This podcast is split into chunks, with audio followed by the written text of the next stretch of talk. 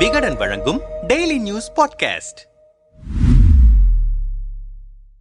சட்டவிரோத பணப்பரிமாற்ற தடை சட்டத்தின் கீழ் அமைச்சர் செந்தில் பாலாஜியை அமலாக்கத்துறை அதிகாரிகள் கடந்த ஜூன் மாதம் பதினான்காம் தேதி கைது செய்தனர். அவர் புழல் சிறையில் அடைக்கப்பட்டிருக்கிறார். இந்த வழக்கில் செந்தில் பாலாஜியின் நீதிமன்ற காவல் கடந்த இருபத்தி எட்டாம் தேதியுடன் முடிவடைந்த நிலையில் அன்றைய தினமே செந்தில் பாலாஜியை சிறப்பு நீதிமன்றத்தில் நேரில் ஆஜர்படுத்தும்படி சிறைத்துறையினருக்கு உத்தரவிடப்பட்டது. அதன்படி செந்தில் பாலாஜியும் நேரில் ஆஜர்படுத்தப்பட்டார். அப்போது செந்தில் பாலாஜிக்கு ஜாமீன் வழங்க கோரி எம்பி எம்எல்ஏ எம்எல்ஏக்கள் மீதான வழக்குகளை விசாரிக்கும் சிறப்பு நீதிமன்றத்தில் மனு தாக்கல் செய்யப்பட்டது. அன்றைய தினம் செந்தில் பாலாஜியின் வழக்கறிஞர் என் ஆர் இளங்கோ அமலாக்கத்துறை வழக்கறிஞர் ரமேஷ் ஆகியோருக்கு மட்டுமே நீதிமன்ற அறைக்குள் அனுமதி வழங்கப்பட்டது. செய்தியாளர்களுக்கு அனுமதி மறுக்கப்பட்டது. அப்போது செந்தில் பாலாஜியின் நீதிமன்ற காவல் செப்டம்பர் பதினைந்தாம் தேதி வரை நீடிக்கப்படுவதாகவும் சட்டவிரோத பண பரிமாற்ற தடை சட்டத்தின் கீழ் பதியப்பட்ட வழக்கு என்பதால் ஜாமீன் கோரிய மனுவை இந்த நீதிமன்றம் விசாரிக்க முடியாது என்றும் பி எம் எல் ஏ சட்டப்படி சிறப்பு நீதிமன்றமான சென்னை மாவட்ட முதன்மை அமர்வு நீதிமன்றத்தை அணுகும்படியும் நீதிபதி ரவி அறிவுறுத்தினார். இதையடுத்து ஆகஸ்ட் இருபத்தி ஒன்பதாம் தேதி காலை அமைச்சர் செந்தில் பாலாஜிக்கு ஜாமீன் கோரி சென்னை முதன்மை அமர்வு நீதிமன்றத்தில் மனு தாக்கல் செய்யப்பட்டது. அத்துடன் இந்த மனுவை அவசர வழக்காக விசாரிக்க வேண்டும் என்று முதன்மை நீதிபதி எஸ் அல்லி முன்பு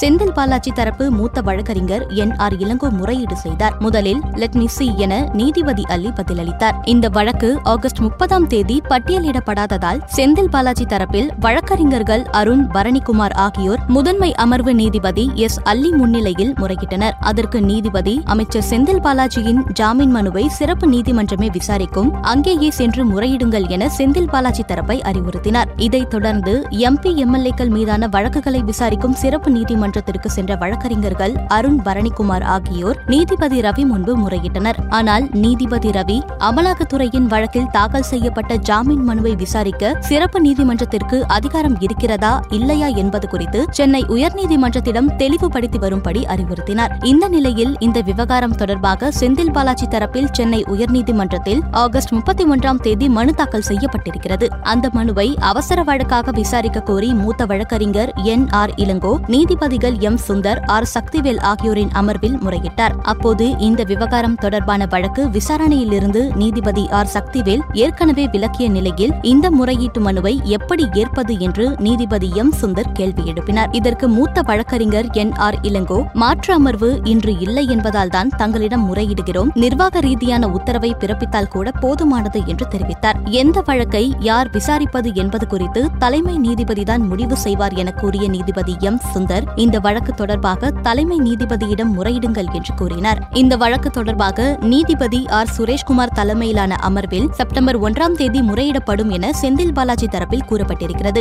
அதே நேரத்தில் இது நிர்வாக ரீதியான முடிவு என்பதால் இதை தலைமை நீதிபதிதான் முடிவு செய்ய முடியும் என்று சொல்லப்படுகிறது. தற்போது மதுரை உயர்நீதிமன்ற கிளையில் வழக்குகளை கவனித்து வரும் தலைமை நீதிபதி கங்கப்பூர் பாலா வரும் செப்டம்பர் நான்காம் தேதியன்று சென்னைக்கு வருகிறார். அப்போதுதான் ஜாமீன் குறித்து முடிவு செய்யப்படும் என மூத்த வழக்கறிஞர்கள் கூறுகின்றனர். அதே நேரம் மதுரையில் மனு தாக்கல் செய்து காணொலி வாயிலாக ஜாமீன் குறித்து முடிவெடுக்கப்பட வாய்ப்புள்ளதாகவும் சட்ட வல்லுநர்கள் கூறுகின்றனர்.